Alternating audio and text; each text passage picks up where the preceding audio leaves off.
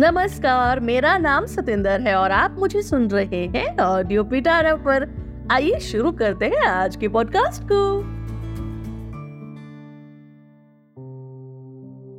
दोस्तों, मैंने करीब 10 साल पहले एक अखबार में एक आर्टिकल पढ़ा था, जिसमें लिखा था कि अमेरिका की यूनिवर्सिटीज में ह्यूमैनिटीज विषय पढ़ाया जाएगा।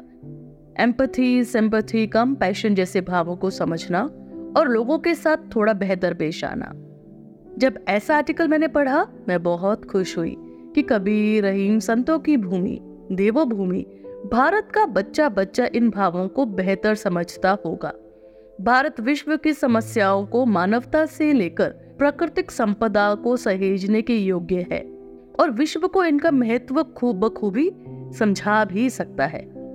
धीरे धीरे जब मैंने अपने भारत में इस तरह की घटनाओं को ध्यान से देखा तो समझ रही थी कि यहाँ की हवा में भी कुछ उदासी, घृणा कंपैरिजन जैसी बीमारियाँ घर कर रही थी।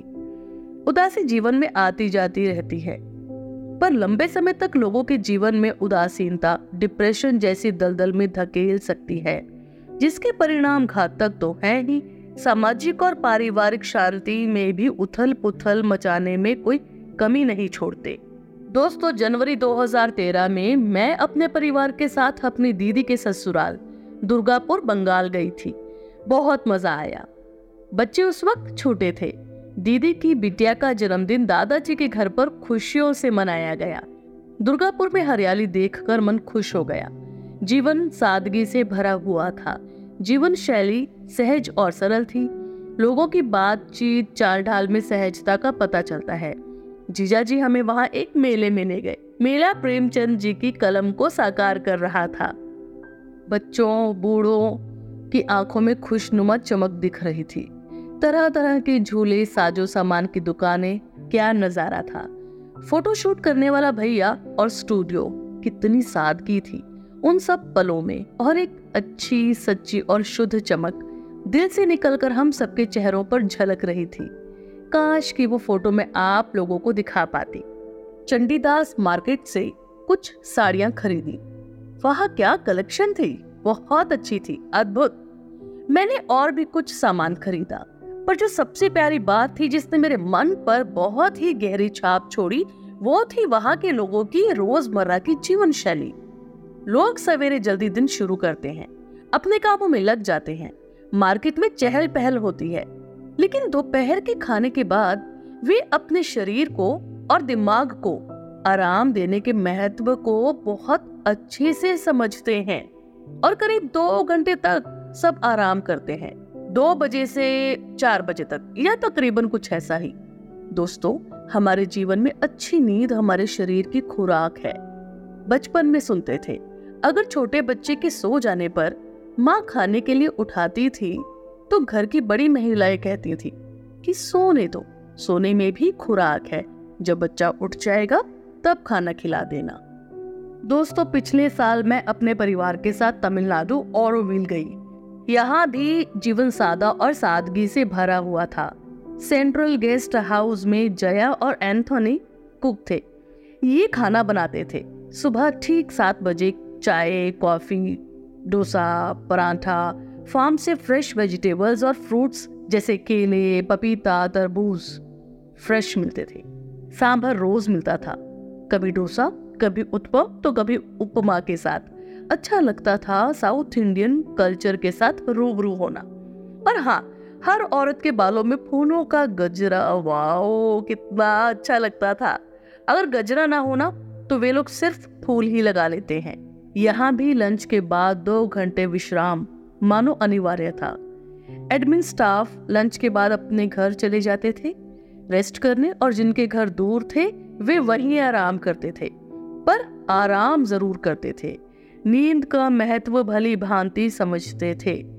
ज़्यादातर लोग सादा जीवन जी रहे हैं आज भी। दोस्तों, शहरों में दिन रात एक अजीब सी दौड़ है। कहीं ठहराव नहीं दिखाई देता।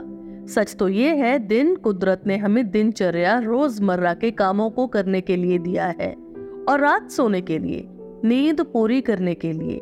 पर शहरों में आज भी आप कई जगहों पर चले जाएँ, जो जगह बड़ी बड़ी मार्केट्स के लिए जानी जाती हैं। वहाँ रात में भी जगमग लाइट्स चलती रहती हैं और रात में जगने वालों को ये एहसास दिलाया जाता है कि सब ठीक है, जबकि सब ठीक नहीं है। अब देखिए, नौजवान आजकल कॉल सेंटर्स में रात भर नौकरी करते हैं और दिन में अपनी नींद पूरी करने की नाकामयाब कोशिश करते हैं। कुछ वर्षों के बाद उन्हें अपनी सेहत को लेकर गंभीर रूप से कुछ बीमारियों का सामना भी करना पड़ सकता है। तो रात भर नींद पूरी करना अति आवश्यक है और रात में कुछ आवश्यक सर्विसेज़ ही ओपन होनी चाहिए। दोस्तों, एक बार अगर हमारी नींद का रूटीन डिस्टर्ब हो गया ना तो समझ लीजिए कि अब हम भिन्न भिन्न घातक बीमारियों के शिकार हो सकते हैं। देखिए कबीर जी ने कितनी खूबसूरती से हमें समझाया है। अति का भला न बोल, ना अति की भली ना चूप अति का भला ना बरस, ना अति की भली ना धूप। ना तो अधिक बोलना अच्छा है और ना ही ज़रूरत से ज़्यादा चुप रहना ही ठीक है। जैसे बहुत अधिक वर्षा भी अच्छी नहीं और बहुत अधिक धूप भी अच्छी नहीं। किसी भी चीज़ का अत्यधिक बहुलता में होना नुकसानदेह है। चाहे वो कोई भी चीज़ हो या भाव हो ज़रूरत और पर्याप्त मात्रा में ही ठीक रहती है। ना अत्यधिक सोना भला है और ना अत्यधिक जागना भला है। इलेक्ट्रॉनिक गैजेट्स के बिना खासकर शहरी जीवन काफ़ी अधूरा लगता है। आजकल mobile phones, laptops computers iPads तो हर घर की और हर इंसान की ज़रूरत बन गई है। वर्क फ्रॉम होम हो या फिर वर्क फ्रॉम ऑफ़िस हर आदमी औरत यहाँ तक कि बच्चे भी इससे अछूते नहीं रहे। इस जादू के डिबिया में मानो पूरी दुनिया समाई हुई है। हमें लगता है, ये है तो सब कुछ है। एक दिन भी फ़ोन खराब हो जाए ना तो एक अधूरापन सा लगने लगता है। मानो, आज ही वो दिन है, जब सब इम्पोर्टेंट फोन्स और इम्पोर्टेंट मैसेजेस आने वाले हैं। किसी हद तक ये फ़ोन रखना ज़रूरी है। पर आज के संदर्भ में देखा जाए तो ये मुसीबत सी बनती दिख रहा है।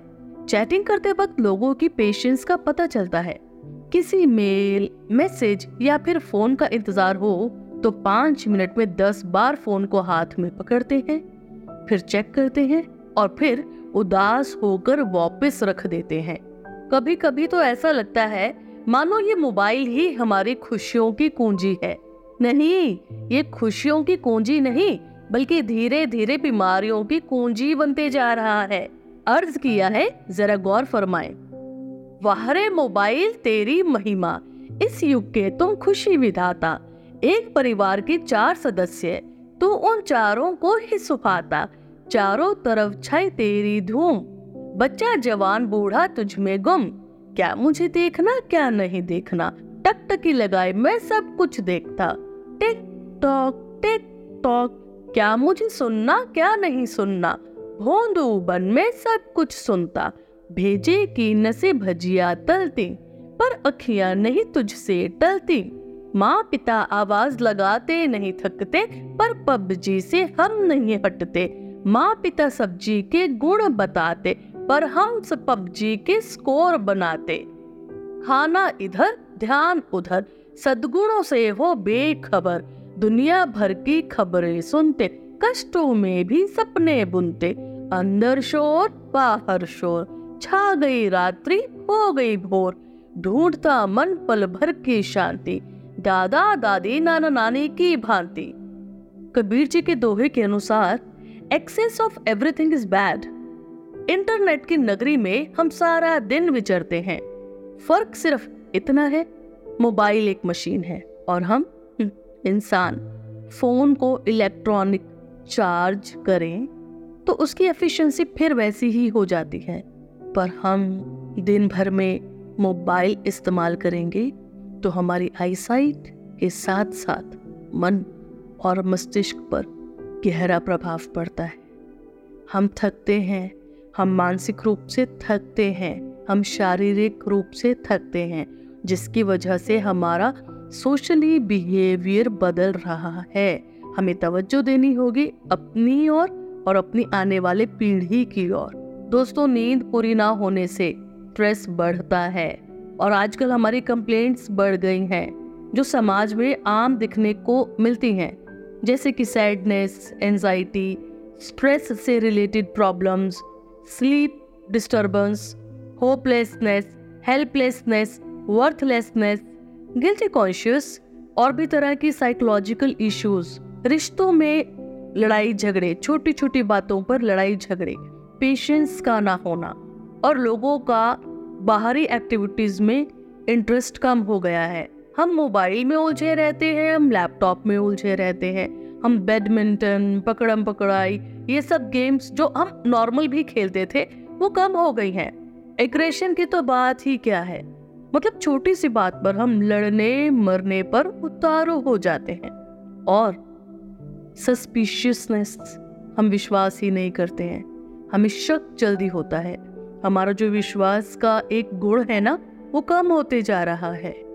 इसी की वजह से हम बच्चों, चाहे बड़ों पर, चाहे बूढ़ों पर शक करने लग गए हैं कि अगर वो बोल भी दे कि उन्होंने वो काम कर लिया, या खाना खा लिया तो हम विश्वास नहीं करते। हमें क्रॉस चेक करने की आदत हो गई है। और आजकल समाज में जो सबसे बड़ी प्रॉब्लम दिखाई दे रही है ना, वो ये है कि लोगों में पेशेंस कम हो गई है। सोसाइटी में सुसाइड करने की जो ट्रबल है ना, ये जितनी दिख रही है ना उससे कहीं बड़ी है बहुत बड़ी है। तो नींद पूरी ना होने की वजह से ना, हम अंदर ही अंदर मानसिक और शारीरिक रूप से इफेक्टेड होते रहते हैं।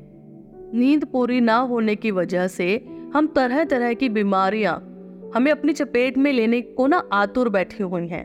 तो आग्रह है, कृपया करके सोने से दो घंटे पूर्व अपने मोबाइल को अपने से दूर करें, इस मशीन को दूर करें और इंसान के क्लोज जाएँ। अपने परिवार के साथ अपना समय व्यतीत करें, अपने बच्चों के साथ, अपने लाइफ पार्टनर के साथ, अपने माता पिता के साथ, अपने दोस्तों के साथ बातचीत करें। और रात को सोने से दो घंटा पूर्व इसे अपने फ़ोन को दूर रखें, अपने बच्चों से बात करें, उन्हें कहानी सुनाए या उनसे कहानी सुने। दोस्तों, एम्स, नई दिल्ली, एक रिसर्च के अनुसार भारत की करीब 104 million population obstructive sleep apnea से ग्रसित हो सकती है, जो कि पिछले दो दशकों की स्टडी पर आधारित रिसर्च है। ऑब्स्ट्रक्टिव स्लीप एपनिया जो कि नींद से जुड़ा एक ब्रीदिंग डिसऑर्डर है। इसकी वजह से नींद के दौरान सांस लेने में बार बार रुकावट होती है। सांस बार बार रुकती है और चलती है। इस बीमारी से जूझ रहे व्यक्ति की नींद में सांस रुक जाती है और उसे पता भी नहीं चलता। नींद में सांस रुकने की समस्या कुछ सेकंड से एक मिनट तक हो सकती है। स्लीप एपनिया कई तरह के होते हैं और ऑब्स्ट्रक्टिव स्लीप एपनिया इन्हीं में से एक है। अच्छी नींद के लिए प्राणायाम और कुछ योग अनिवार्य हैं। दोस्तों, सिंहासन और उज्जयी, ये योगा अच्छी नींद के लिए बहुत ही उपयोगी है। हमारे शरीर में पर्याप्त मात्रा में ऑक्सीजन ना पहुँचने के कारण घातक बीमारियाँ हमें घेर लेती हैं। खुश रहने के लिए ज़िंदा रहना ज़रूरी है और ज़िंदा रहने के लिए अच्छी नींद और अच्छी नींद के लिए शरीर में पानी और ऑक्सीजन की भरपूर मात्रा। ऑक्सीजन यानी कि पवन। पवन गुरु और पानी पिता, इनके महत्व को शरीर से बाहर और शरीर के भीतर भली भांति समझना होगा। पवन को अगर दूषित करेंगे तो कोरोना जैसा छोटा सा वायरस तबाही का मंजर दिखा सकता है। और जल को अगर दूषित करेंगे तो हम बेहतर जानते हैं कि हमें क्या भुगतना पड़ सकता है। इसलिए रहते वक्त चेतना अनिवार्य है।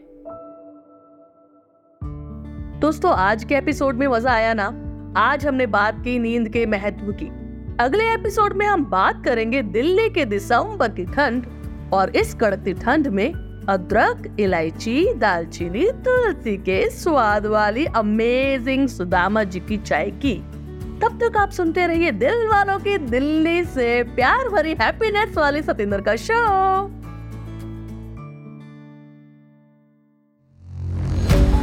ऑडियो पिटारा सुनना ज़रूरी है।